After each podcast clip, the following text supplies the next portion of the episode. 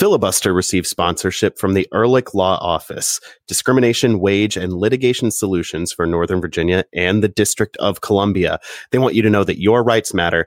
You deserve to be free from harassment and you deserve to work. They cover workplace discrimination and wage theft, non competition and non solicitation litigation, civil rights, takings and disability, and a lot more. For a free consultation, go to ehrlichlawoffice.com slash filibuster.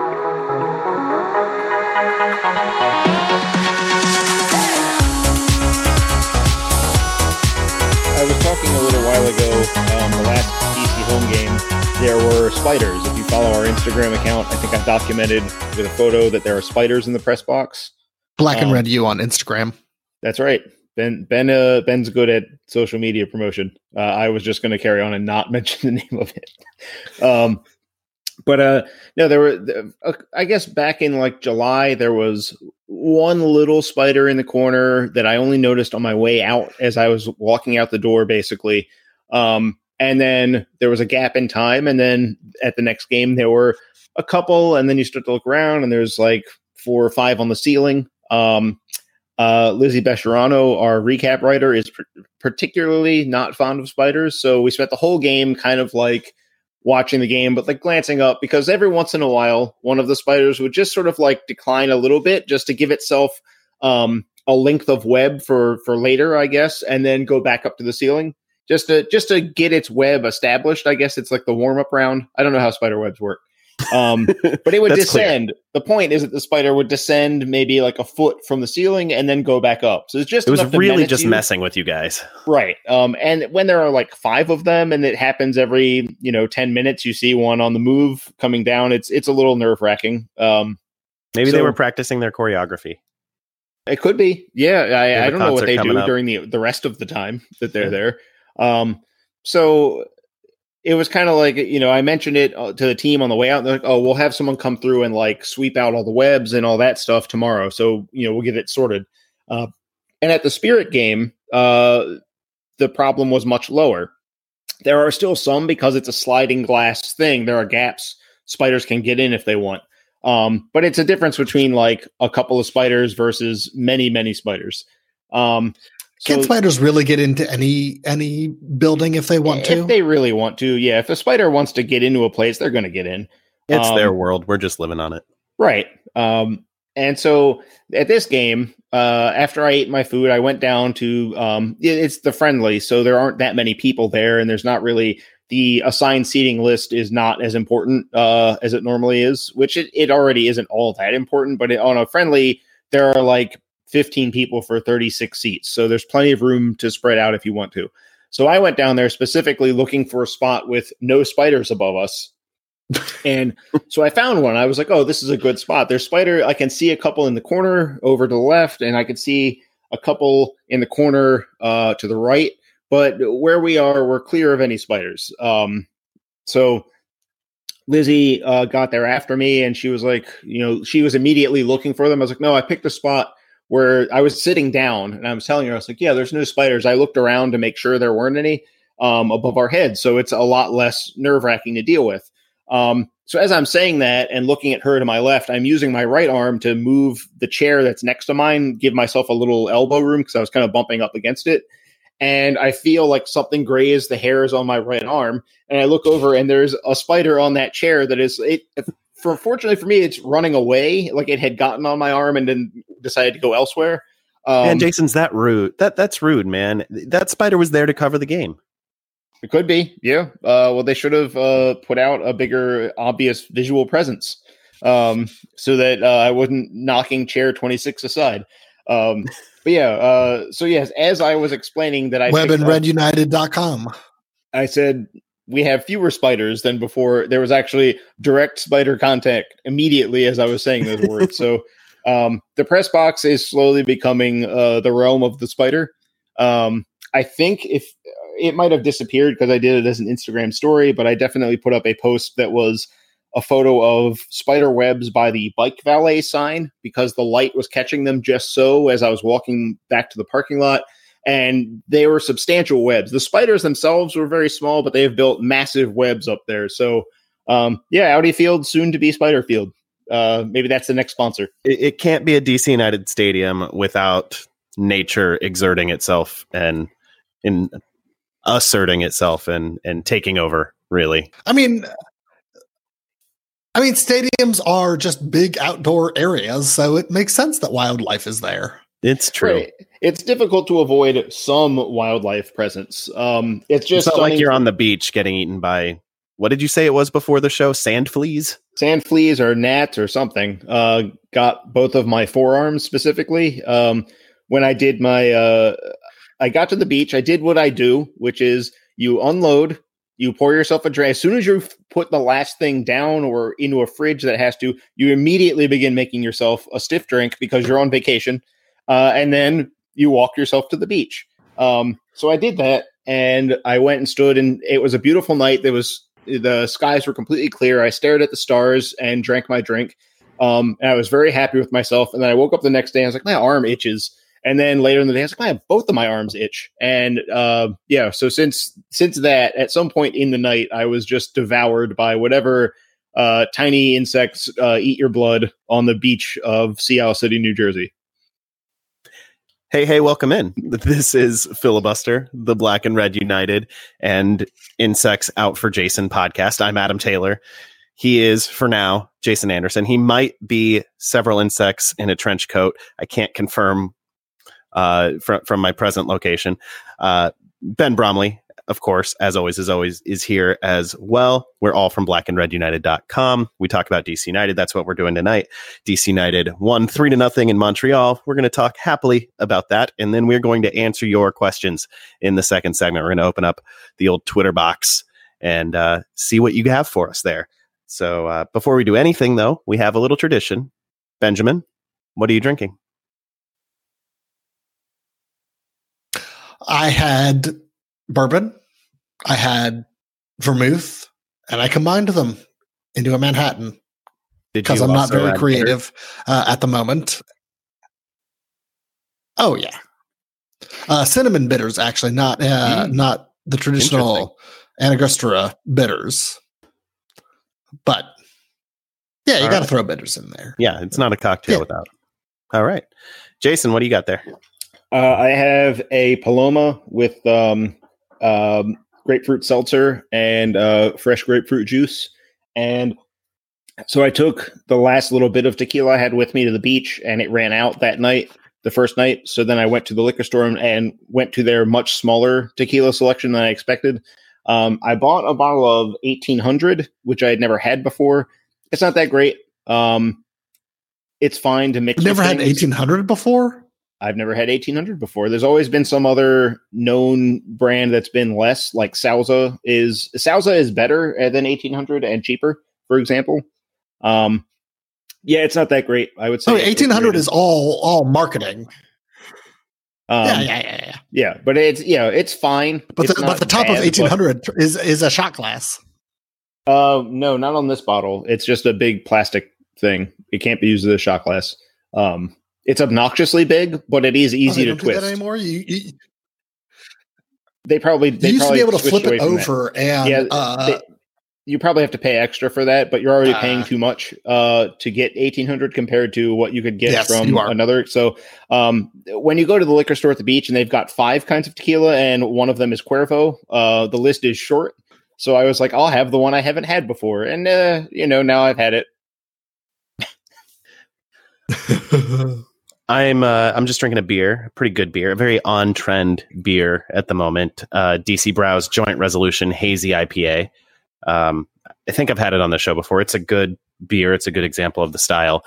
Um, which I every time I drink it, I'm like I'm I can't do this. I'm I'm too damn being too damn trendy, and I don't want to do that. But then I drink it, and it's really good, and like I get it.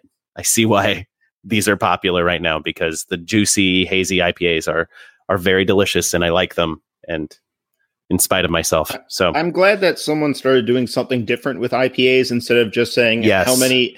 Can I? When it, at some point am I going to just have a bottle that is not even a liquid? It's just hops in a bottle, and you're just supposed to gnaw on what pours out. I will say Richmond right now is really good at uh, New England style IPAs. That's like what the, these the are. hazy. Yeah. Mhm. yeah, yeah. And so come on, I think down, everyone Richmond is. has I think a these good are non West Coast IPA. Yeah, I like a West Coast IPA, but they got so over the top.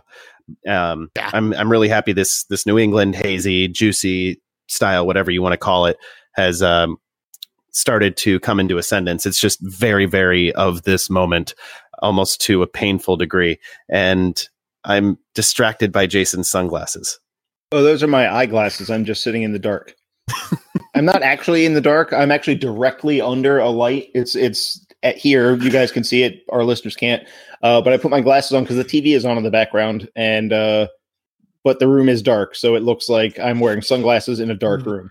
Um, This I is why I was say- distracted. I'm normally able, like, we haven't had video in a while, Yes. and, and You're- we you're now have video by, as we're Like recording again.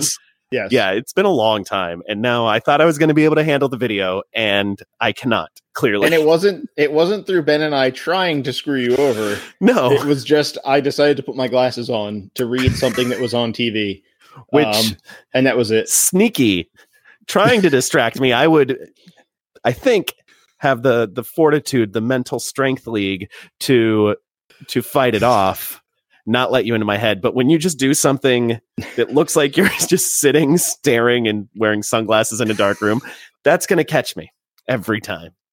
That's fair. me. I mean, it, w- without any comment, you I got, you've gotta get to a- extraordinarily distracting. You got to get to Amarikwa's level. I do clearly. I need I need training. I need coaching.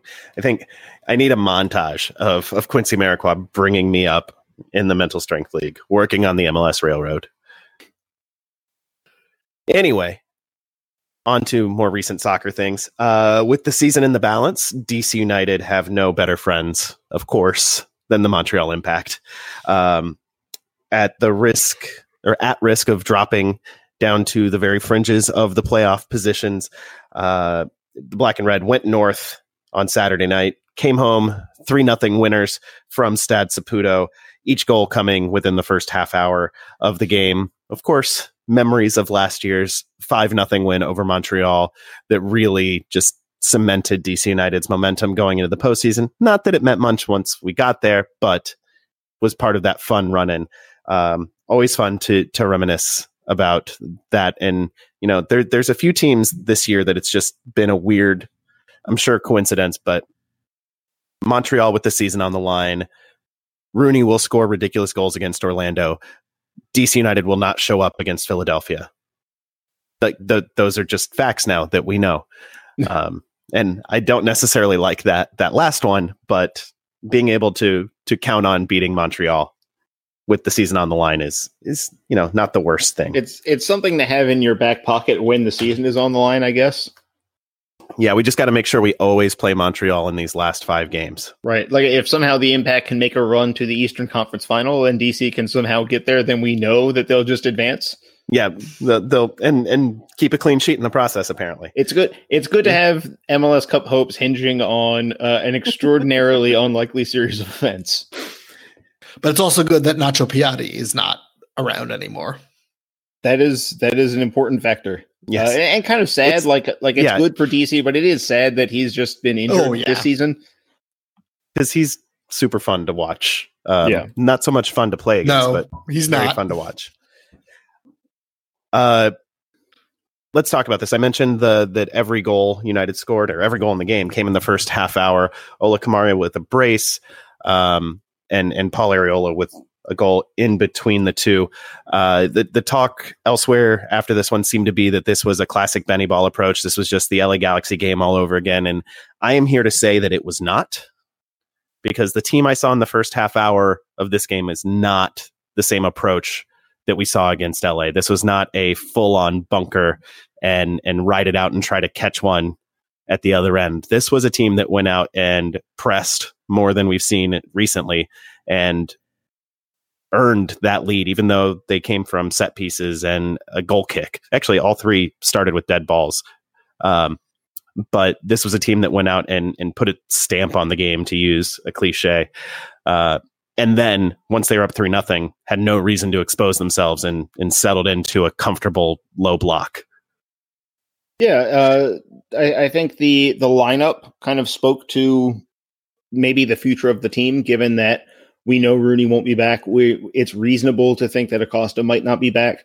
Um, and that means that the two guys that don't have necessarily the physical quickness to to be on a full high press team um, are gone. Uh, and so you most likely are replacing them with guys that can do that. Um, and if you don't, you lose their ideas, you lose their creativity and skill.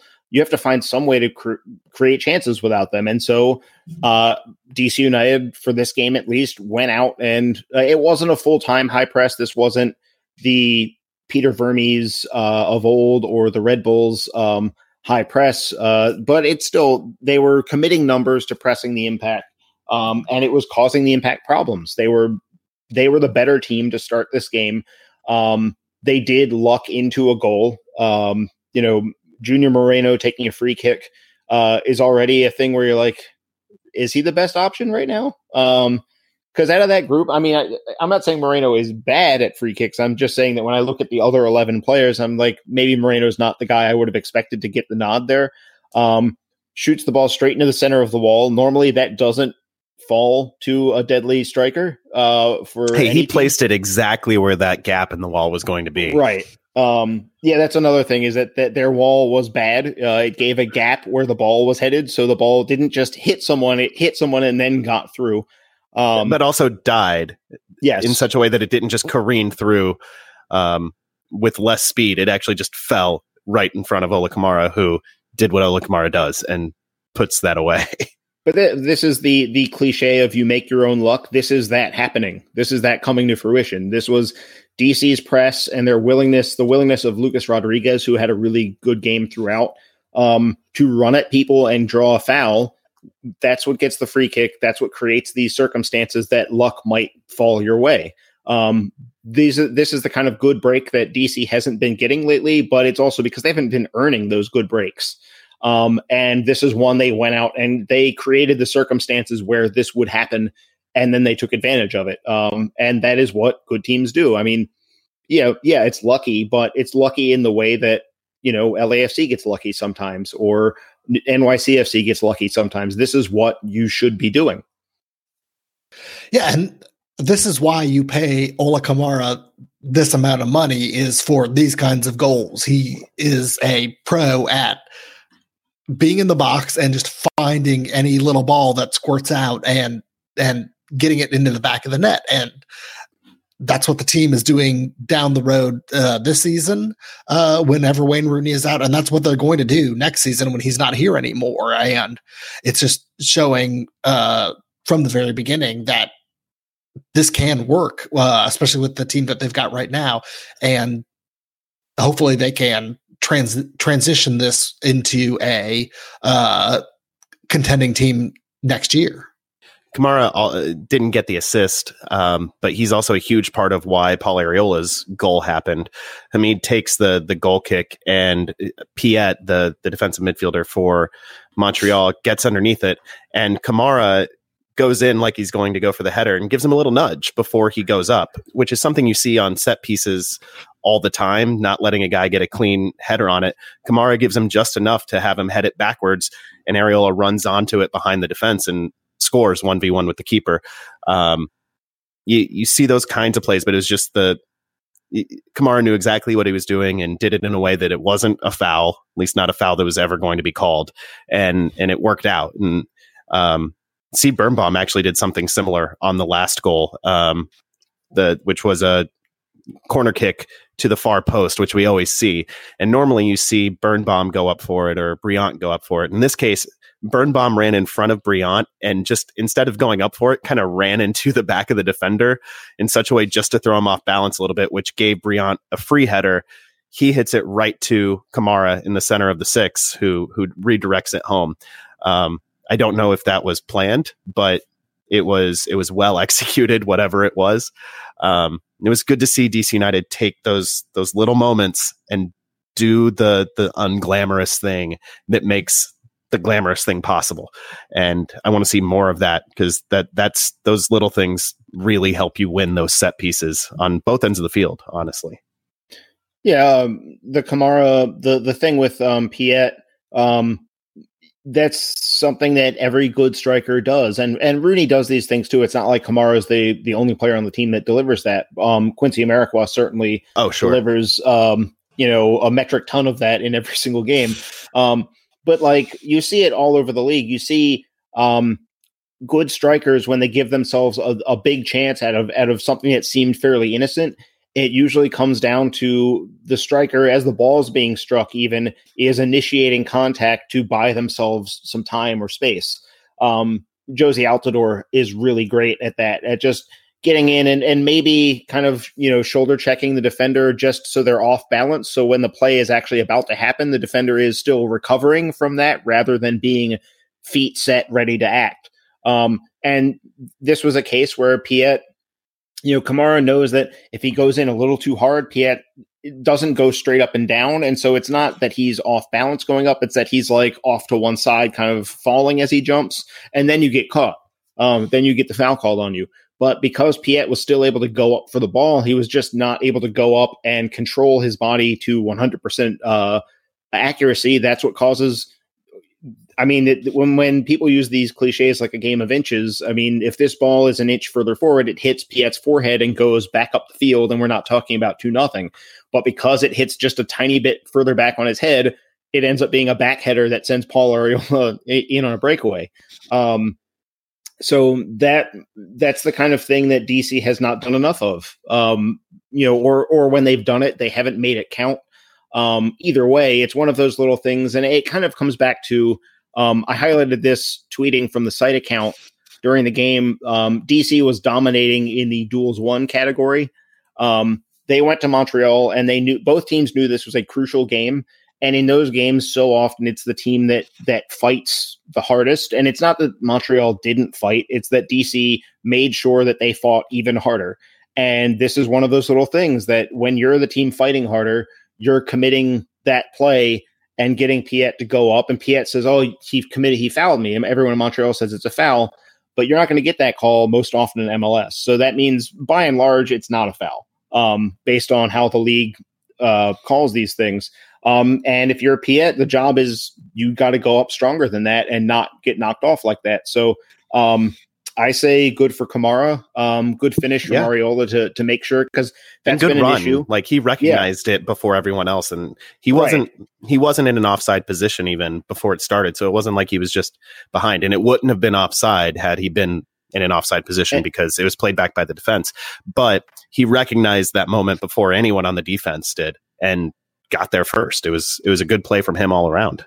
Yeah, because if he's not off on the run, um, he might not get there first. Evan Bush might get there before him, or at least mm-hmm. close the angle to such an extent that he can't do anything with the opportunity. So um, he had to be expecting the play to turn out well, and that's maybe something else DC has up yeah. until this game not doing as much is, is maybe not having that. Um, the the the level of optimism an athlete has to have is bizarre for real life. Um, it's it's unrealistic when you actually think about it but athletes kind of have to live in that double think space where they yeah they know it's not likely to work out but they have to do it anyway and they have to do it with conviction. And Arriola made that run at full it wasn't a half speed run. It wasn't a like oh I'll just trot forward and if the ball happens to fall to me great but I know it's not going to. This was a like no no the ball's coming to me. Uh, I'm going to have a breakaway right now. Um, and you know it's these are the little things that DC has not been doing. Uh, all of this is all everything that happened in, in to get to three nothing is all the stuff that they've just been coming up a little short on, and they finally didn't come up short. And yes, you know it's Montreal; they've been a mess. It doesn't look like Wilmer Cabrera was the answer there. Um, but whatever, you have to go beat the team that's in front of you, and you have to do all this. little, All these little things have to get done for you to keep doing that. Now they just got to keep doing it. Um, couple of lineup choices I want to talk about before we move on. Lucho once again benched in this one. He played well in the last game, scored a goal, was was lively. The team looked more dangerous with him on the field, but Ben Olsen opted to to start him on the bench again in this game. Uh, I was a little surprised by that. I thought he was going to be back in the eleven after his performance off the bench, but obviously Ben, uh, another Ben, disagreed with me. Yeah, I think at this point it it has to be something that Ben Olsen see uh, not Ben Olsen sees in training necessarily, but it's a it's what he wants to do going forward. I, I think that uh, I think it's a sign that uh, Lucho Acosta is probably not coming back next year because Ben Olsen is uh, not only thinking about what's best for his team right now, but is thinking about what's best for his team next year as well. So I wouldn't be surprised if Lucho doesn't start any more games this year because uh, they he didn't start in a congested fixture s- season, and uh, for the rest of the year, the the there's not a lot of congestion. It's it's it's it's pretty solid for the rest of the year. So I think it's just something that's just going to play out the rest of the season. I think I think this is what it is right now. Yeah, um, I, think I think Ben's right that uh, the the team has gotten um, some improved performances in certain spots, and um, also I think it's kind of a concession from Olsen that maybe the way into the playoffs isn't going to be um, technical quality and being brilliant going forward. It's going to be more about pressing or defensive shape or um, speed. Um, those other qualities that are a little less fun.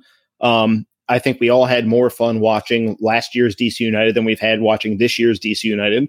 Um, but at the same time, at a certain point, you've got to stop fighting a battle that is not going to turn around. And I think it's fair to say that this team wasn't going to suddenly find themselves back playing, um, you know, August, September, uh, 2018 form. It, it, that wasn't about to just bubble back up. Um, so you have to find a different way to go about your business. Um, so it's tough for Lucho because I think he did do well against Philly. Um, but at the same time, um, how do you fit him in to the group um, right now?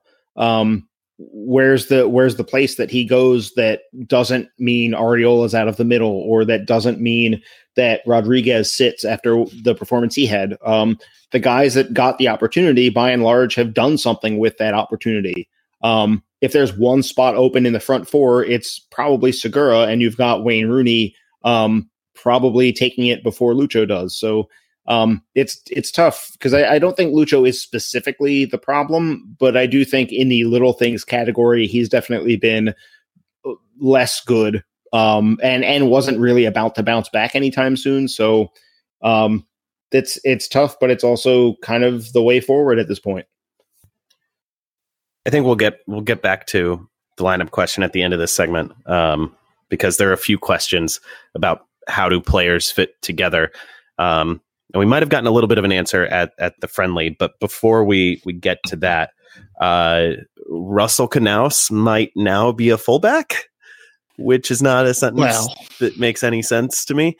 Um, he he started the game in Montreal and went 90 minutes at at fullback. Well, we all spent time everyone not just us but like we all spent time as a as a fan base trying to divine whether the lineup graphic was accurate or whether yeah. it was like maybe they were just given a list of names and had to put together a graphic based on a guess. Um, but they've been accurate like the entire yeah. season. And they were so. accurate on this when yeah. we yeah. It, it, didn't make sense to see Russell Canouse there, but he went out and had a pretty good game at right back. Um, he, you know, he, it's his first game in like three years. Apparently, he played a little bit of right back in Germany before he came to DC, but this was his first game in black and red at fullback, and he did pretty well. He's a good one on one defender, and he, you know, he was conservative with his positioning, which is appropriate um, given the circumstances. And I think he only got beat once one on one. And in that case, he also he he managed to make sure he got beat to the side he had help and was able yes. to recover and nothing came of it. It was it was exactly the right way to get beat if you're gonna get beat. He didn't get beat where there was no help. He got beat where the corner could help him and and there was also another defender there. So he had himself a pretty solid game at the position. And then in the friendly against Puebla, he came in in the second half and played that position again. With with, so, with Jara on the field too. Yeah. Um, so we ended up with Jara playing defensive midfield and Canouse playing right back, um, which is kind of uh, indicative Backwards. maybe of what's about to happen. It's it's yeah. pickup ball now, right? Um, but no, Canouse. uh, I thought, I, I, I mean, the one-on-one defending, I knew that wasn't going to be a problem because that's one of his strengths, his his quickness, his uh, balance, um, his his willingness to get get the tackle in, all of that stuff. He's just got that mindset um, of being absolutely determined not to get beaten. Um, I thought he played right back a little more like Nick DeLeon um, mm-hmm. than anyone else. Um, so not really overlapping a lot, not trying to hit a bunch of crosses, um, not trying to turn the ball over either. Um, he did a good job in that department. I think he only misplaced six, six or seven attempted passes, something like that. Um, so he, he was a support option in the attack, and and if DC's trailing, they that might be a thing they have to worry about.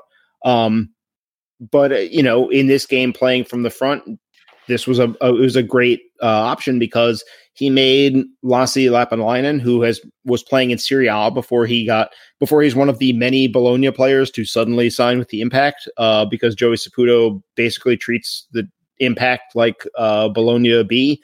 Um, so you know he was playing against somebody who's who's not nobody. This is a Finnish international who's got Serie A experience, and Knaus made him very predictable. Um, so that was a big plus. Um, yeah, I, I think he did about as well as anyone could have reasonably expected him to do. And it's probably, especially with them having multiple road games coming up, I think that's, we're going to keep seeing it. I, I don't think he's going anywhere. I joked at the time because we were trying to make sense of it um, that Ben Olsen had clearly been working in secret on Berhalter's system for the U.S. men's national team, and Knaus was going to be that inverted fullback who's going to move up into the six when in possession. And then it's like, you know, that makes a little bit of sense, except that it's completely impossible because he's been hurt forever and been back in full training for like a week and a half.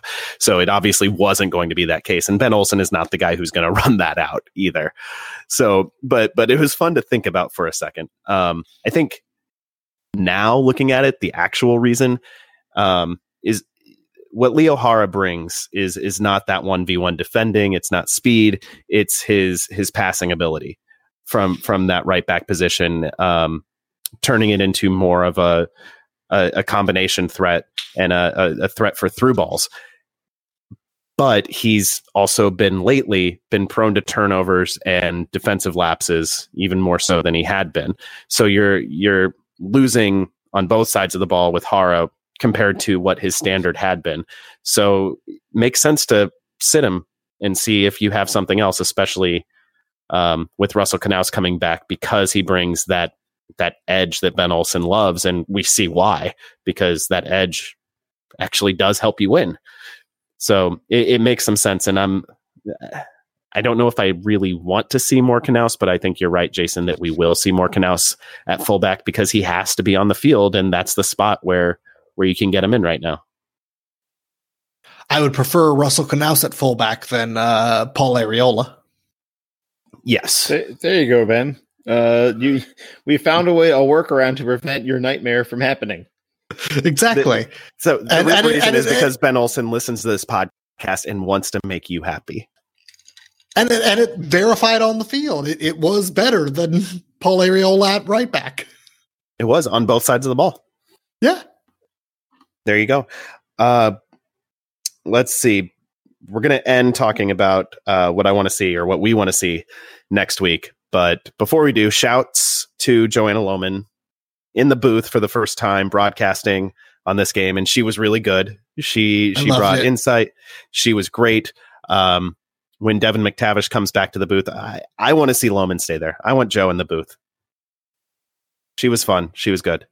She made it seem so easy. Um, she, I've she makes everything seem so easy. Right. I've always been the impression that like the first time for any announcing job is always going to be a little rocky because you're going to go in and um, things you know you've got an earpiece in you're not used to having that going on you've got other stuff you've got multiple monitors. In this case um, she's calling the game from a screen she's not there in yeah, person.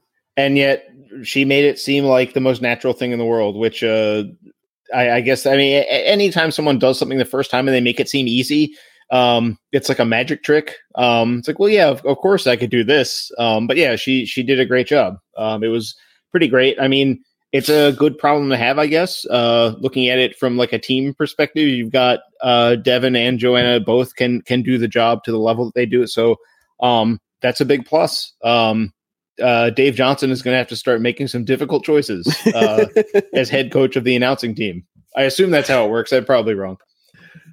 Well, speaking of difficult choices on lineups, uh, what what do we see next week? Wayne Rooney is back in the fold after his suspension. Um, Lucho might be in the mix to get on the starting lineup. You have to find a way. I mean, Rooney has to be back on the field, one assumes, although United's last two wins have come with him off the field. So I don't know. I think he has to start probably because he's Wayne Rooney. Um, and he brings a lot of quality because he's Wayne Rooney. But Ola Kamara has been fantastic in his short time with DC United so far.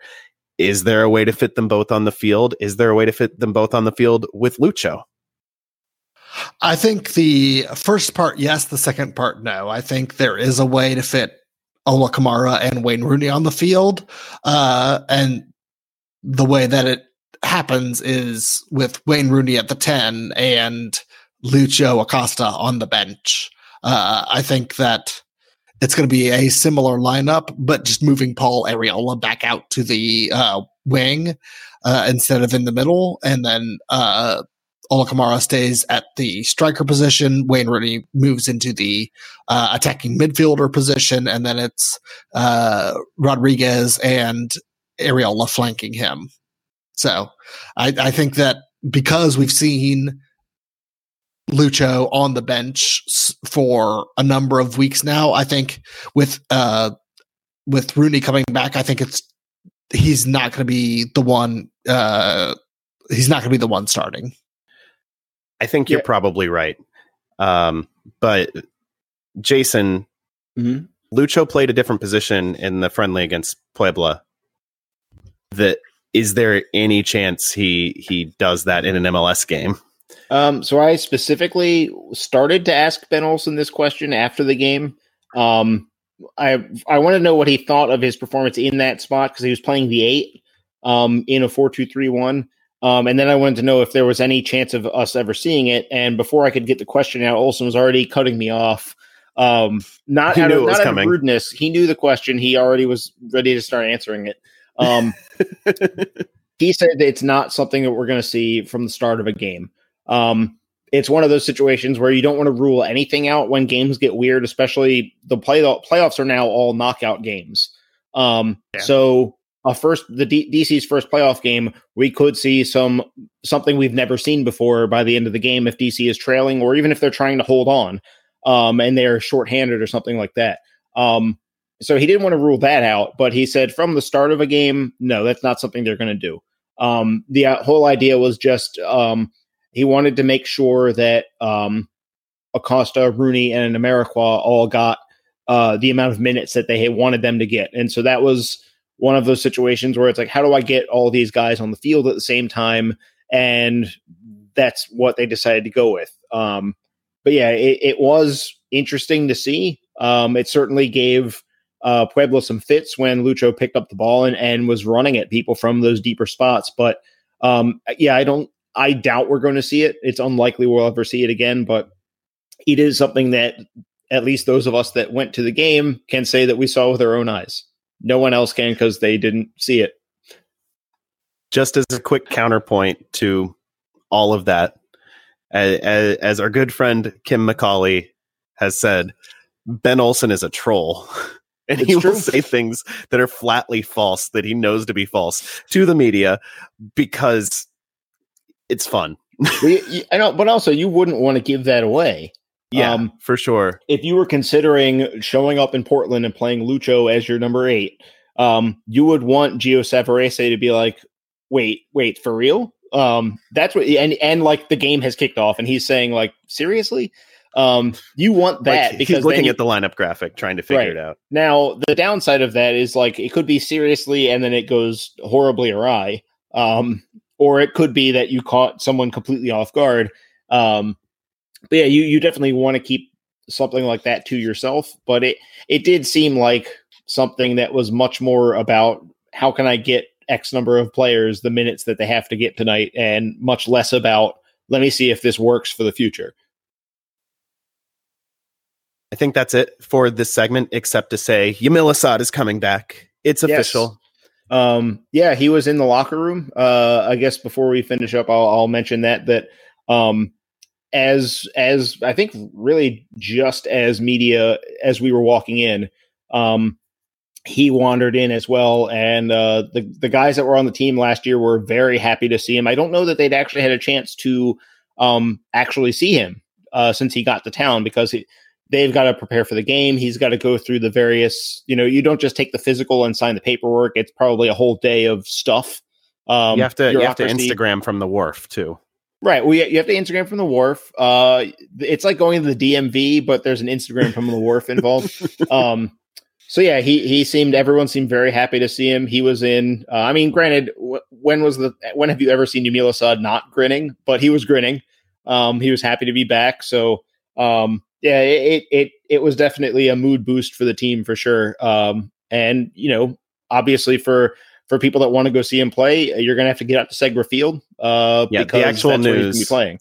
For anyone listening who hasn't already heard, which should be very few of you, Yamil Asad signed a pre-contract for next year and one or two years after that with DC United. So he'll be on the roster next year.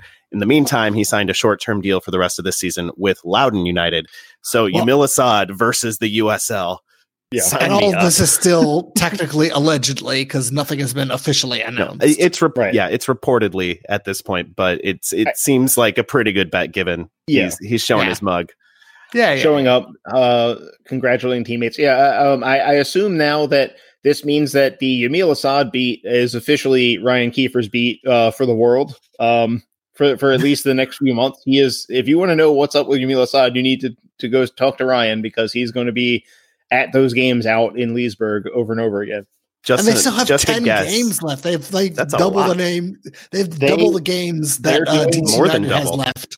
They're doing the DC United 2018 plan. It's yeah, almost it's exactly the same thing. So yeah, they've got a ton of games. So Yamil Asad's probably going to score like 15 goals in his his 10 game window in the USL. So that's oh going to be gosh. cool. It makes me so happy that he's back and that he's going to like get to warm up against USL. Ah, I'm so happy right now. Let's end the segment because I'm happy. Stick around. It's filibuster. We'll talk to you in a minute. All right. Say you're at work and uh, something unfortunate or untoward happens, and you need some legal representation to uh, to assert your rights in that situation. Whether a boss mistreated you, you were fired unfairly, uh, or, or, or something worse happens. Ben, in the District of Columbia and Northern Virginia, you know who to call, right? Yeah, you call the Ehrlich Law Office because you have rights. That's right. And your rights matter. And you deserve to be free from harassment and you deserve to work. The Ehrlich Law Office handles workplace discrimination. They do civil rights. Uh, if you have a wage theft issue, they are there for you. If you have uh, a separation from your employer that you want to to get down on paper and you're dealing with a a non-compete clause or or something to to that effect. If you uh, if you feel like your civil rights have been violated by a local government, call the Ehrlich Law Office. Uh, if you want a free consultation, tell them we sent you. Go to ehrlichlawoffice.com slash filibuster.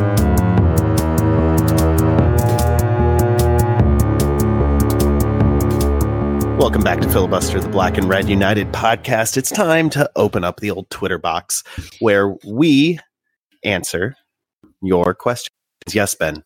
That's a very nice gesture that our listeners won't see, but now we can see it because we're back on video as I record. You didn't have to mention uh, any of that. Nope. I, I, I have gone people love over to two about, on segments. People love to hear about this kind of thing on podcasts. Seriously, Quincy Amarikwa, will call me. I need help with the mental strength aspects of podcasting. First question tonight comes from our uh, longtime listener, frequent uh, contributor to the Twitter box, Paris Orolifus, on Twitter at Lofus89, who uh, asks us how many points are needed to make the playoffs in the East this year. Will beating Cincy at home be enough for DC United, or will they need points from Portland, Seattle, and or the Red Bulls, the other three games this year? Jason, you're the one that typically keeps track of where the, the playoff line is likely to be of the three of us. Mm-hmm. So, what do you think?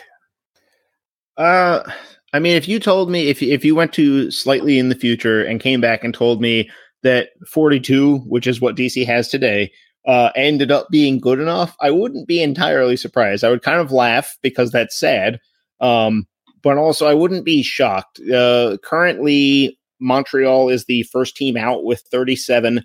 Um, they've played 30 games, which, like DC, means they've played more than just about everybody.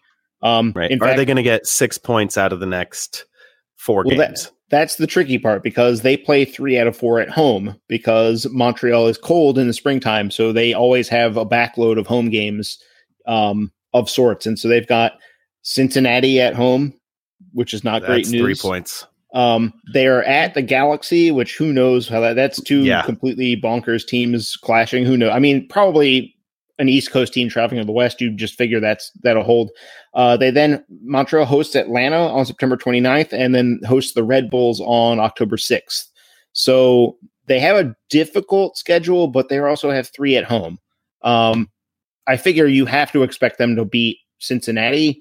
Um, but after that, I mean, they might not ever get above 42 um, to such an extent that you have to start to consider Orlando, who have 34, but they have a game in hand. Um, Orlando, they have, where are they at? I'm looking at the wrong team. Um, so they host LAFC, which is good news for DC. Yes. Um, they host the Revs, which means someone's going to get bad news in that game. Hopefully, that's a draw. That would be awesome for DC. Yeah. Um, if those two just take points off each other. Uh, at Houston, Orlando probably wins that. Houston's a mess right now. Um, poor Davy Arnaud is trying to um, solve a problem that is probably a multi-year problem, an organization. But when has problem. Orlando ever won a game with the playoffs on the line? That's true. Uh, Orlando is Orlando, and they might do something foolish. Um, Orlando is at Cincinnati September 29th, which is probably bad news because Cincinnati is historically bad. Um, and on decision day, it's Orlando against Chicago, who are Chicago's in 10th on 34 points. Um, so if LA or if Orlando loses to LAFC, you've got two teams with the same point total and the same number of games left to play. Um, so that one could be interesting. But again, you know, for Orlando or Chicago to get to 42, they need to pick up eight points. Um, and then go ahead, Ben. I think I was reading somewhere that uh, the fact that DC United got the win against Montreal uh, me- meant that they went from uh, uh, uh around 70% to make the playoffs to 90% to make the playoffs. Yeah, yeah that's 538. Yeah. Yeah, yeah, yeah. Yeah, that game, the, the fact that it's it's a three point swing or a six point swing against the team that is currently the team you have to be better than to get into the playoffs, yeah. that kind of sealed the deal for DC, quite frankly. Um, so yeah, they could get in if they lose their final four games. Um, I think it's it's not out of the question at all because one, yeah. uh, the the other teams aren't very good. Quite frankly, um, the teams we're talking about here are all desperately flawed teams. I mean, our friends at Hot Time in Old Town have been talking about Chicago as having no chance of the playoffs for months now. Um, the fact that they're even still theoretically in in the race is absurd. Um, so that's the good news that the bar is going to stay low. It, these teams are not going to surge up the standings. Um, so really, it's it's for me the focus is much more about what is DC going to do when they get there. Um, because if this team is on the road, like the home record versus the away record has they're almost the same. Um, and it, it really is more about can they find some form. I, I'm not really worried about getting in at all because I'll be blunt, I just don't have any respect for the teams that are going to have to jump over them. Um, will they stay ahead of the Red Bulls, the Revs, and TFC? That's the the tough part because um, I want to say one of those teams has like a very easy schedule. It's not the Revs; they've got a bunch of road games. I think it's um, TFC.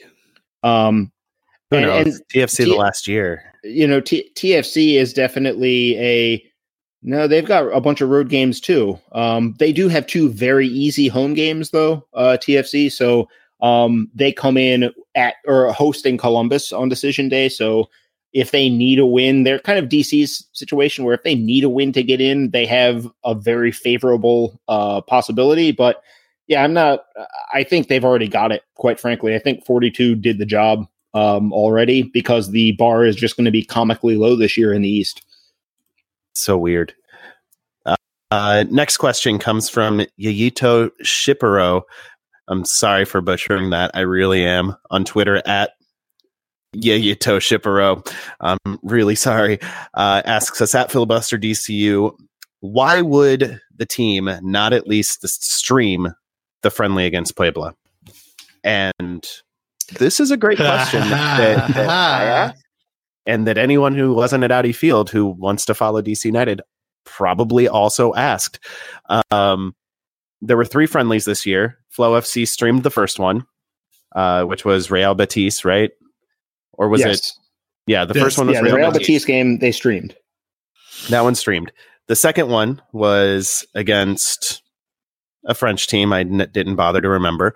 Uh, they're they're, and Marseille, right? It was yes. Olympic Marseille. Yeah. Um, and and that game actually was happening at the same time as league games. And MLS said, reportedly, anyway, as far as we know, the league said, don't stream this one because it's in competition with our actual product. And so Flow Sports didn't that. stream it. Um, that's the story. And then this one, there was no MLS happening. It was an empty calendar. They would have had as many subscribers watching the game as they wanted, and they didn't bother to stream it. Which um, I, I, will say, I will throw out that Marseille did stream the game anyway. Um, that's true. They streamed. They it announced it the day of. No, no, no. They they streamed it on Twitter. Um, oh wow. Yeah, it, I I thought it was going to be maybe GeoBlock, but I ended up trying it without VPN and it worked fine. Um, so, but that was a like that was a l- bigger club than DC United just saying, "Screw you guys, we're going to do what we want. There's nothing you can do to stop us." Um, right, and that was that. Um, but in this case, uh, yeah, um, the game should have been streamed, and it definitely wasn't. Yeah, my my answer is what the hell. I I don't know why this game wasn't streamed, and I think the team should answer questions about why it wasn't streamed because um, I mean, fans I, are I paying think- a subscription and to to get extra content, not just league games. And if extra content doesn't include friendlies that they're charging people to watch in person, what what? It's it's not even just the extra content. It's the the regular content that they're supposed to be providing yeah. isn't up to snuff. Uh, we were told at the beginning of the year when Flow FC first got the contract that they were going to have uh, uh, content throughout the year, not just the games, but we, but we were going to have content that was uh, uh, throughout the week that that was going to support the team and and be better than the previous uh, uh, rights holders had had, and that has just not happened at all. And so it's just been a a dereliction of duty that Flow FC has done. That it's it's been terrible this entire season. Uh, going from the quality of the broadcasts up to the quality of just what the things they're trying to provide to us and it's it's just been bad every way in step and form yeah, they've given us extended interviews with Ben olsen leading up to games, like once a week. And by extended, I mean a few minutes long, four to five minutes. So not even that in depth. Not a coach's show, which the team has expressed interest in in the past. But like, also, that's DC United producing that. That's not Flow yeah, really. I mean, that's what that. I thought they were. That's what I thought. One of the things was a- absolutely going to be because DC United wanted a coach's show when they were partnering with CSN, they wanted a coach's show. I I assumed that that was going to be part of it, and it hasn't been. Um, and and the the single best thing Flow has done all year, I will give them credit, came out this week, and it was a a 17 minute feature on Big Rob, um, mm. which was was very well done. And um, I don't know if they had anything to do with Rob coming out for for a game recently, um, flying back from Oregon to to attend a game. Um, but it was it was powerful and moving. And if you have the means, please find Rob Gillespie's uh, GoFundMe and and help him pay for his cancer treatments and keep him Yes, alive definitely. uh, Yeah. because um, cancer sucks and and he's got one of the worst and rarest forms and uh, he he's been through hell and we want to keep him on this planet so go help big rob if you you have the means to do so um, but but flow fc uh, you don't have to give your money to them after this year uh, because they they've made it not worth our while and it's it's unfortunate because they had an opportunity to to prove a lot of people wrong and they steadfastly have They've tech broed it. They've tech broed it. They've they just did been that's exactly what they did tech bros and thought they could they could just come in and make it all great, and they didn't. And they just beefed it from uh, from sunrise to sunset, and it, it's been really bad. And I uh, personally, as someone who has tried to watch every game available uh, that I that I've been a- able to on Flow FC, I think DC United needs to break this contract somehow because it's not working. I mean maybe flow breaks it because they go out of business Somebody needs to break it. I don't I care, don't know. but Uh, somebody needs to break it. and uh, you know i know that teams have uh, i've i've had the impression that teams given the choice between a bad stream um, or a stream without graphics or announcers or something like that or no stream will choose no stream because they don't want to get yelled at for a bad stream um, they've for whatever reason that's not the choice i would make but it's the choice that teams have made that i've heard i've heard this about in multiple leagues from multiple different teams that um, the choice, the preferred choice seems to be just don't have one. Um, but the video equipment was on because the the stadium uh, scoreboard or the uh, the giant um, jumbotron was showing replays, was showing the game. Um, there were cameras pointed at the action. Um, they were showing replays, so they had some graphics capability within the, the production crew that was working for making that happen. Um, so there was the options of doing this were there. Um, I can compare this to there was a, a spirit game uh, a couple of years ago that um, had to be replayed and it had to be replayed first thing in the morning. It had been a national TV game, um, but the spirit had the equipment in place to film the game without announcers and without graphics, and the league said no, um, don't put it out there. So it's it's this is a kind of thing that it's an idea that organizations that put sports on video for the public to consume.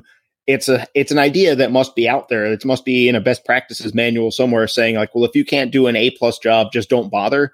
Um, but to my opinion one why would you be not ready to do an a plus job for this friendly uh, and then two even if you can't put the put the video up for people um, they want to see their team play they're paying uh, to see their team Yeah. play um, give them the thing that they paid for. So I don't I don't understand it at all. Um, but I do I did just want to clarify that side of it that this is not the only time I've encountered this sort of concept. Um, and I don't understand it, but it is a thing that bounces around for whatever reason.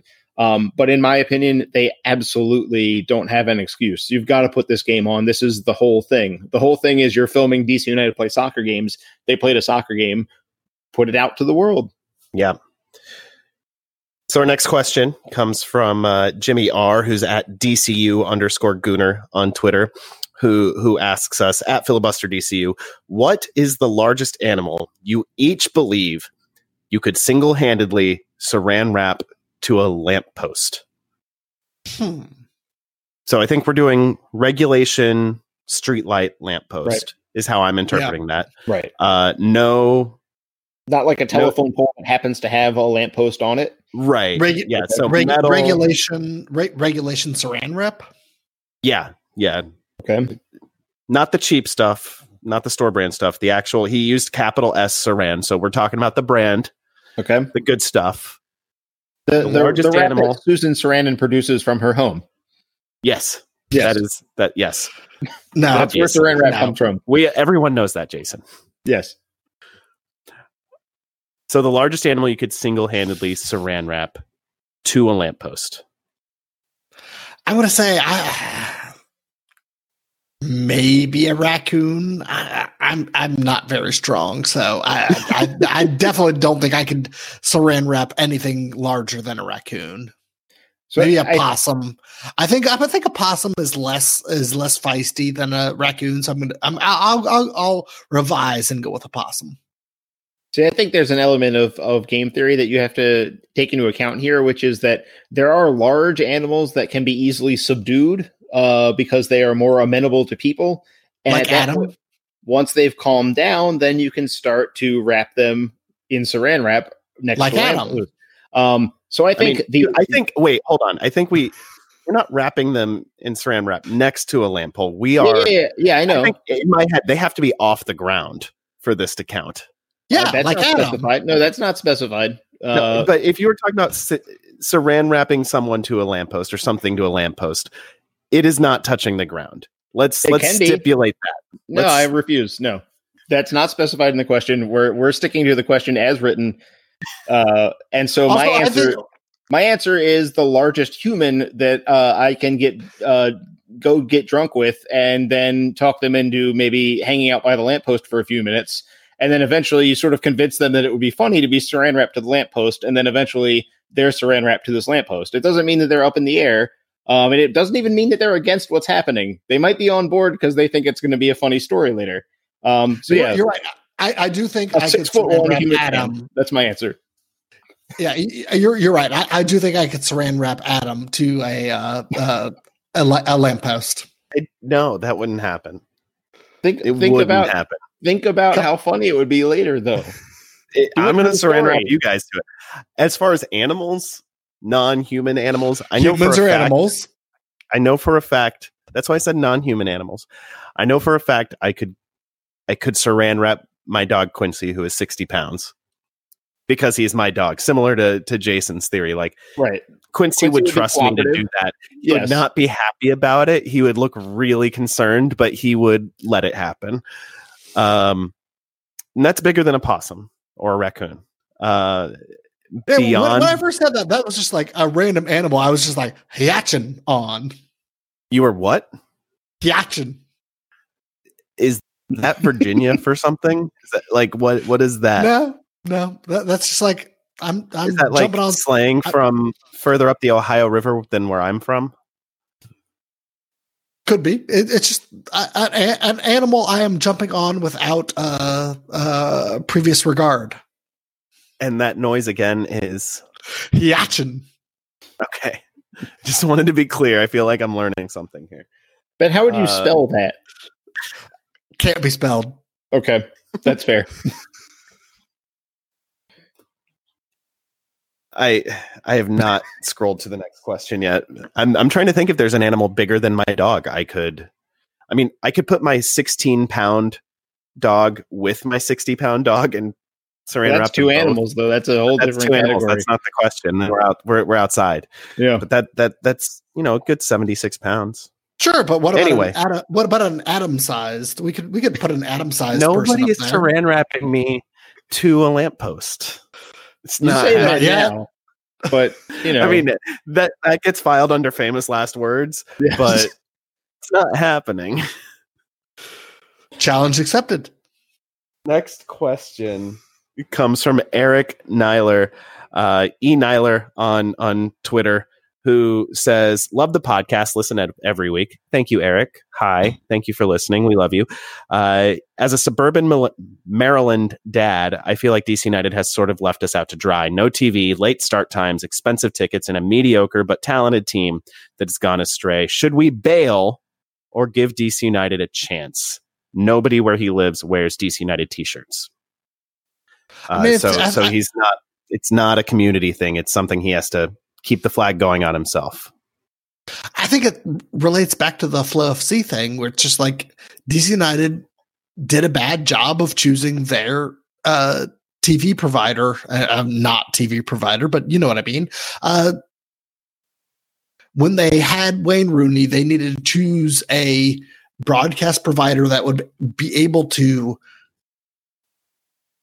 go across the entire DMV, and they didn't. And these are the kind of things these are the kind of responses that uh, that happen I think it goes way beyond that. Like if they had had a, a streaming only provider that had a more reasonable price and a better product, it would be less of a less of a deal, less of a thing than it is because the the number of people who happen to stumble upon a game on CSN or News Channel 8 is is not that high. You're not that's not where you're winning fans. You might convert fans once they get to the stadium and they they want to watch more games that way.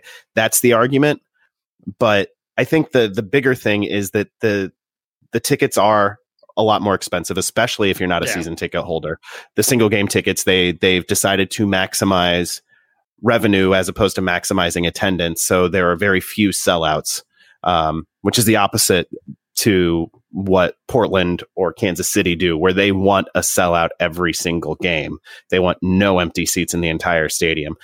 And so you you go to the stadium and it costs an arm and a leg to get in. It costs thirteen dollars a beer. Um, even the hot dogs aren't that cheap once you're inside. So and there's not a lot for kids to do. It's not like RFK where you had the the Volkswagen garage where kids could go make signs which also gets them more invested in the team. Uh, there's no certainty you're going to see Talon because he's moving around and not on any particular schedule, and they don't tell you where he is. Um, there, there's just a lot where they've left families out in the cold on on at Audi Field and on TV. I don't think they're even doing the DC United Kids Club anymore, which they used to do. There was one player every year that was like a kids ambassador, and you'd get his player card and you know a letter from him uh, if, if, you signed up for the kids club. And it, it, was a cool thing. And i was looking forward to doing that with with my kids and they stopped doing it. Once my kid my oldest kid was was old enough to actually do it they don't they don't do it anymore. It's just they they forget that kids are are there. And i don't know about you but i believe that children are our future. We should teach them well and let them lead the way uh, yeah, it seems like they forget a lot uh, uh, about a lot of segments of fans, and kids are a large portion of it, and people who are parents of kids are an even bigger portion of it. Yeah, I mean, you, it's good that we we can kind of answer this question from the two angles because you guys are uh, dads, uh, and I am a suburban Maryland expert. Um, and for me, um, the the TV situation on one hand, it's definitely not a good deal. Um, but I think if they had ha- if they had this deal and it were actually up to standards, I feel like people would be a lot less upset about it. Um, and I'm thinking about this in terms of like, I didn't have Netflix for a time, and then people kept talking about things that I wanted to see on Netflix, and eventually I said, okay, I have to make a choice. Do I want to keep having my 12 bucks a month or do I want Netflix? And I chose to get Netflix. Um, I think if the streaming package were maybe a couple bucks cheaper, um, and actually delivered on the promises that were were made up front, then that part of it I wouldn't really I wouldn't really side with saying, well, there's no TV. Um, I would say that if you want it enough, you'll go get it because it's eight bucks a month. You can either choose to get it or not um, the option is there for you. Um, the deal as is is a different problem because you have the a- added bonus of, or the bonus in scare quotes of not getting what you think you're paying for. Um, the late start times, I am a documented huge fan of uh, because I don't have kids in the morning, so I don't have to deal with that problem. Um, so that's at night. That's why, yeah, that's why there's. It's good that there were dad experts to answer that mm-hmm. for. I can't even tackle that. For me, the late start times are awesome, and uh, driving in for a seven o'clock kickoff on a weeknight, for example, would be hellish. Um, pushing them back has its benefits, and part of that is that people go home and get out of the way. Um, yeah, weeknight kickoffs, I don't mind being late, especially in this town where mm-hmm. where people work late and traffic is bad but the the late Saturday night kickoffs uh, ha- have caused some stress on my sure. family. The late Sunday kickoffs, yeah, Sundays, um, yeah, late uh, Sunday kickoffs usually aren't late, but some of them are, and it's ridiculous yes. because my kids have school the next day. I'm not like they don't come to weeknight games anyway because they have school I, the next day and they're still I, very young. as me, uh, somebody who is not in DC, I can't come up to a Sunday game, uh, especially a late Sunday game. I that, just I can't do it. So, mm-hmm. uh, the lack of Saturday evening games means that I don't come up to games anymore, just because the way the way it happens is I, it's just not available to me anymore. Yeah, I was really hoping that in when when they had complete control over dates at at a new stadium like Audi Field, that we would see more afternoon games in the early part of the season and the very end of the season. You know, obviously in the the height of July and August and early September, no, you don't want afternoon games because I mean it's, it's hot out it's hot and it's humid and it's miserable. Yeah. But in in March and April and May, oh my gosh, May in the afternoon, give me that afternoon sun. Sure. But we don't. They had like two afternoon games, and they were both on Sundays, probably because right. this year there were just not a ton of Saturday games. But more Saturday night games uh, is is good. That's fine. Like I can deal with the lateness of those, even if it's not ideal. But there's there's a lot with the schedule that that leaves much to be right. desired. Um, I, I will say that I mean a big problem with the late start times isn't even the team saying um, we're interested in people who stay up late and people who don't have kids. It was just the, was the, the way building. the stadium was built. Um, and to a certain extent, like it sounds like that was just not considered at all, uh, based on the reporting from Pablo Maurer, who did a great job tracking all that stuff down. But Which the other especially of, weird given the amount of time they talked about. We did sun studies, and it's going to be great. Yes, they, they had. Did you? Did they? They had a book. They did that, that season ticket uh, perspective renderings of shadows. We're getting. Um, but the other side of that is that um, in that building with the Nationals nearby, how much flexibility is there? Um, and it's it's probably more than we think, but it's also probably less than is ideal. There's probably some constraints that just aren't being considered. Um, and I, I what else what is there? just uh, didn't have the Nationals. Uh, that would be great. That would that's the best solution I've heard about anything in a long time, and we should do it today, right now. Before it's it's not it's almost midnight, but we've still got time to dissolve the Washington Nationals. They're not even the first Washington area sports team I would dissolve if given the opportunity. I, I mean, well, that's yes. fair. Um, but you know, you might stop and also just not even a second those other guys to rename themselves. Wait, uh, who's the second? No. Uh, so the first is, as Jason alluded to, I, I broke up with the NFL long ago. I want to dissolve yeah, the NFL. Yeah, yeah, I want them sure. gone. There's an indoor variant of the sport that oh, we can go ahead and dissolve. There's uh, a a wannabe version of the sport that's going to be playing at Audi Field in oh, yes. in the Let's not late assume winter. That, that league is actually going to exist until they start playing because that's fair uh, that seems like an awfully fly by night venture. Yes, um, but those are three teams I okay. would dissolve before. Very true. Um, but uh, you know, the the final line of this is a mediocre but talented team that has gone astray. Um, that I mean, if you don't, if you only want to follow a team then they're winning, then this podcast probably isn't for you. Um, this podcast is the like it's Sadcast. It's, it's you know September 2013. Let's record an episode once a week about DC United. Um, that was so when yeah, we decided to go. The first year we didn't even do it once a week. We were once every other week or something. Right. And then we're like 2013. You're like, yeah, let's, let's do more. Let's just turn um, into the misery. Yeah, no. Um, so that's not a criticism. I don't want to come across as like being mean. But uh, yeah, I don't think we're equipped to answer that part of it because yeah. we follow the team regardless. We're those kind of people. Um, and you don't have to be that way. Um, everyone can support the team however they want or support whatever team however they want. Um, but yeah, I don't, I don't know how we would answer that part of it. Um, I don't think DC United has set out to leave families in the, in the cold. Um, I think that a lack of foresight has cost has found them. They found themselves in this situation without necessarily seeing what was coming down the road or seeing the consequences of their actions and incredibly on brand for DC United in 2019. I do think also that there has just been a recent indication from some of their their new social media folks that they understand that they have made some mistakes and that they are trying to win some people back that have lost interest to some degree. Um, and maybe that's just one person who has figured it out and is trying to piece together, or maybe that's an organizational priority going forward. I don't know. Um, we're we're in the middle of it, so it's hard to say for sure. I hope that they are like we want to get all those people that used to care a lot and now only care a little bit. We want to get them back to caring a lot. Um, but that's going to take a lot of work. Uh, once you lose someone's trust to a certain extent, it takes a long time to bring them back. So if they are doing that, I hope they're prepared for the long haul.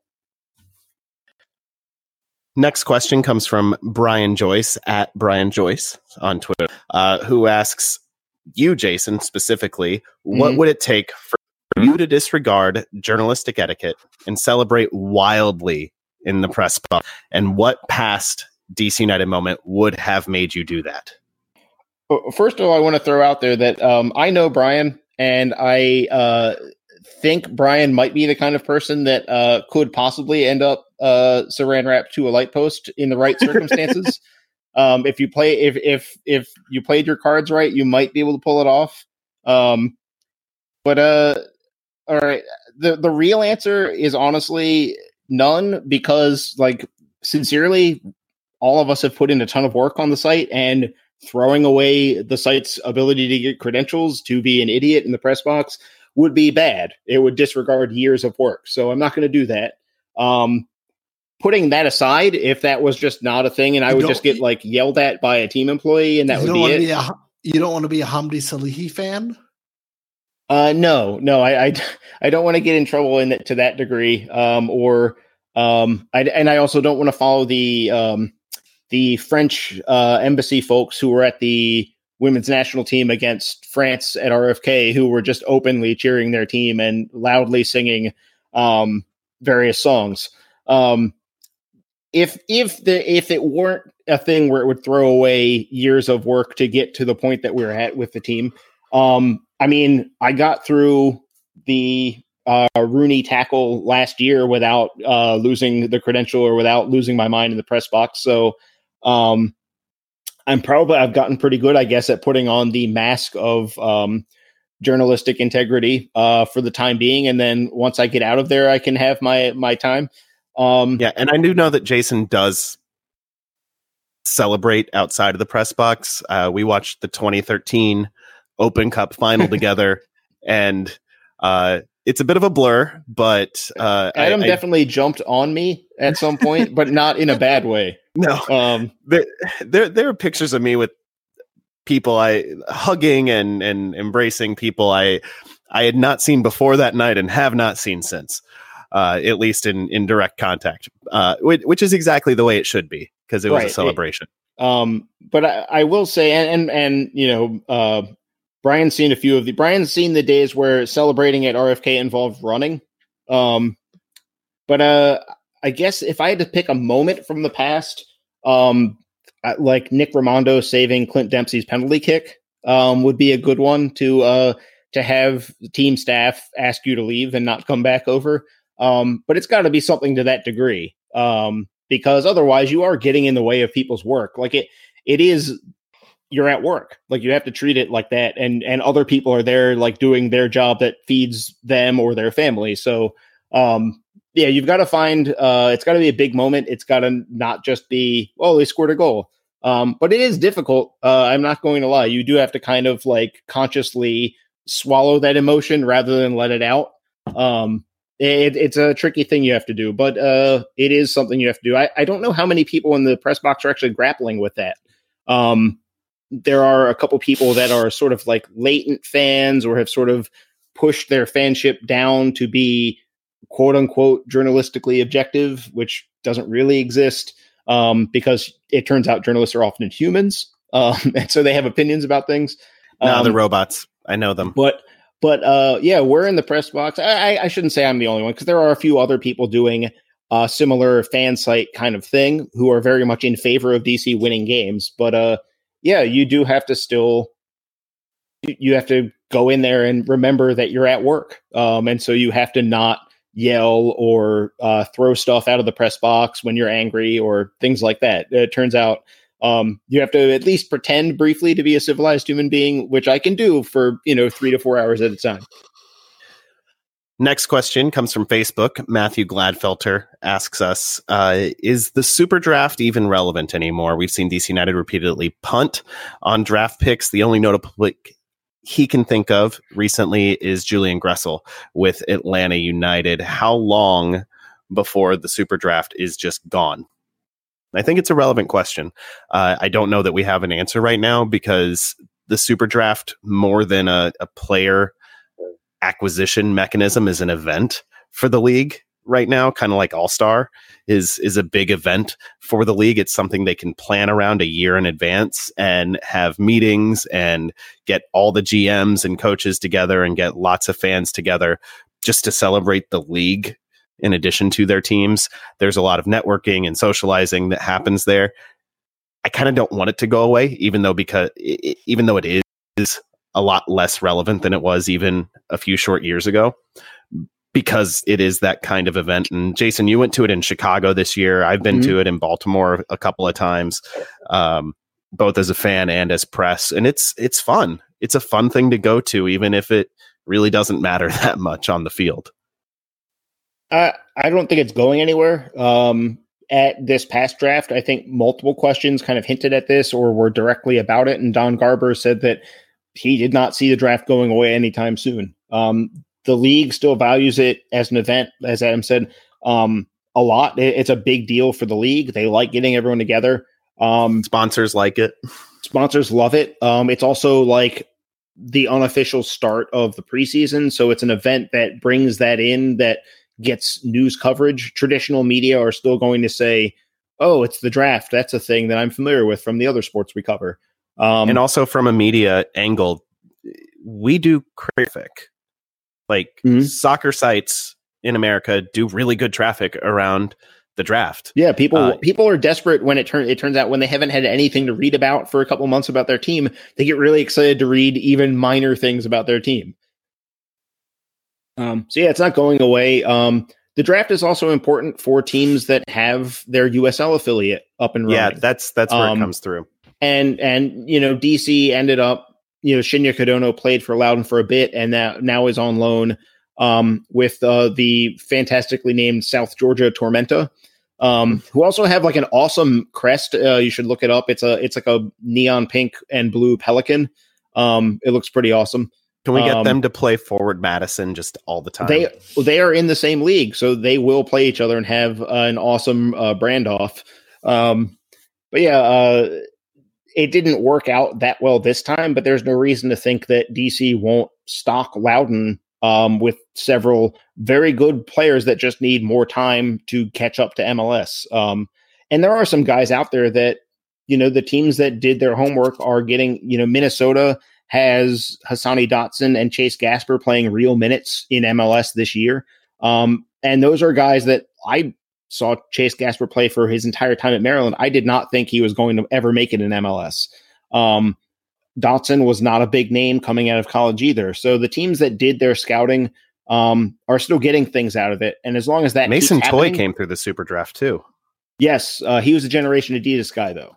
Um, so he he was more likely to pan out. Um, but in either case, like as long as a few teams are getting something out of it, there's you're never going to have teams say just stop doing this. You might have one or two teams. You know, the Philadelphia Union traded all of their picks to Cincinnati um, in one fell swoop. So you might see that happen, but there are going to be teams making use of this for the foreseeable future. For at least the next five years, there will definitely be a draft last question uh, of this segment comes from Chris Bannon on Twitter, and I'm really happy I set it up this way because I get to end both segments talking about uh, Yamil Asad, and that just makes me happy. Yamil Asad makes me happy. I won't lie. Uh, he asks us if Asad is the Lucho replacement, who replaces Senor Wayne? So I guess we're not directly talking about Asad. We're we're we're talking more, I would think, about Ola Kamara because he's the replacement for Wayne Rooney, uh, at least from the goal production standpoint. And he's already on the team. Hooray! uh, broader, I, I, I, assume Chris means who replaces him as the the draw, the the marketing, the the face of the team kind of role, in addition to whatever he provides on the field. And outside of a certain coffee shop magnate who currently lives in North London. I, I and who I don't think is actually coming to DC United. I, no. I don't have an answer. I mean, I think it's going to be Paul Arriola until Paul Arriola decides to leave the team. He's going to be the face going forward, and uh, yeah, he's going to be he's going to be the guy. I, I kind of wonder. We've heard enough various, you know, some of them very flimsy rumors, some of them not as flimsy um, about guys based in England that have, have that Premier League experience that um, I feel like DC United quite enjoyed the amount of attention they got from Wayne Rooney coming in. And I don't think that they are tired of doing that yet. Um, I also don't think that they they feel that they're at the point that that has worn out worn out its utility um, in a way that can't be replaced or that could be replaced some other way. So I think they're going to look for more options like that. Um, I don't know that they're going to successfully complete them. I I kind of have a feeling that maybe they've learned their lesson that it's got to be the right guy. Uh, that we're not going to see another um, Veron falls through, so let's sign Gallardo situation. Um, they're going to be like, we need to be 100% on this because of the amount of money we're going to be putting up. Um, so uh, I think they are going to go back to that well one more time. Um, Ozil, I don't think that's ever going to work. Um, the amount of money that they would have to pay him is just it's more money than most uh, anyone has uh, on earth. So um, unless he's just like super in love with the district uh, and is like, sure, uh, fine, I'll pay for I'll play for the Rooney salary price point, but his his salary is like four times what Rooney made for DC United. Um, like it's not even close. We're not talking about a couple million dollars. We're talking talking about four times what Wayne Rooney made. Um, so yeah, that one's probably not going to happen. I hope his coffee house is good. Um, if it ever happens, I hope it beyond, doesn't replace the bike valet. That's what yes, I'm most that would be about. A, that would be bad. Um, they should. I bike to games. House. I don't want they the valet not, to go away. Yeah, you absolutely should not replace the bike valet. This is DC. People enjoy riding bikes to things. There are bike lanes that go right up to the stadium.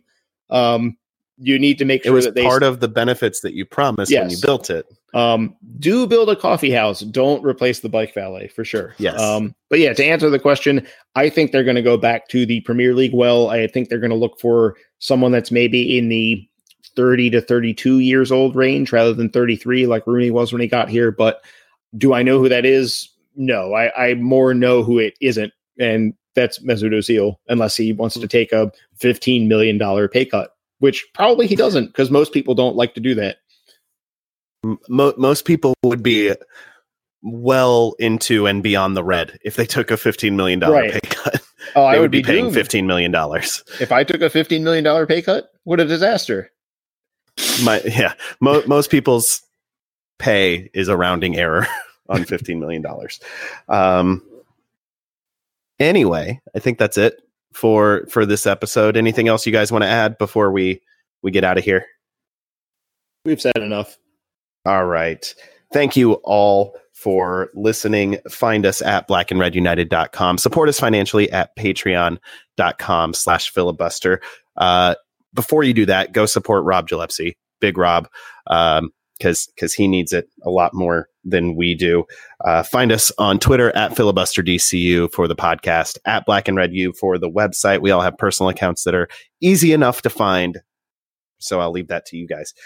Emails, uh, we read all of them. Send them to filibusterpodcast at gmail.com. Find us on iTunes, Stitcher, SoundCloud, Overcast, uh, wherever you get your podcast. Mostly, though, please tell a friend about the the show. So whenever you are wherever you find yourself this weekend, whether it's the Renfest or or the mall or wherever else people go, uh, just find a stranger and yell at them about filibuster. Don't do that. But tell a friend about the show, and we'd really appreciate it. For Jason and Ben, I'm Adam, and we'll talk to you again real soon. Say goodbye, Jason. Guys, I have terrible news. I'm over $14 million in debt.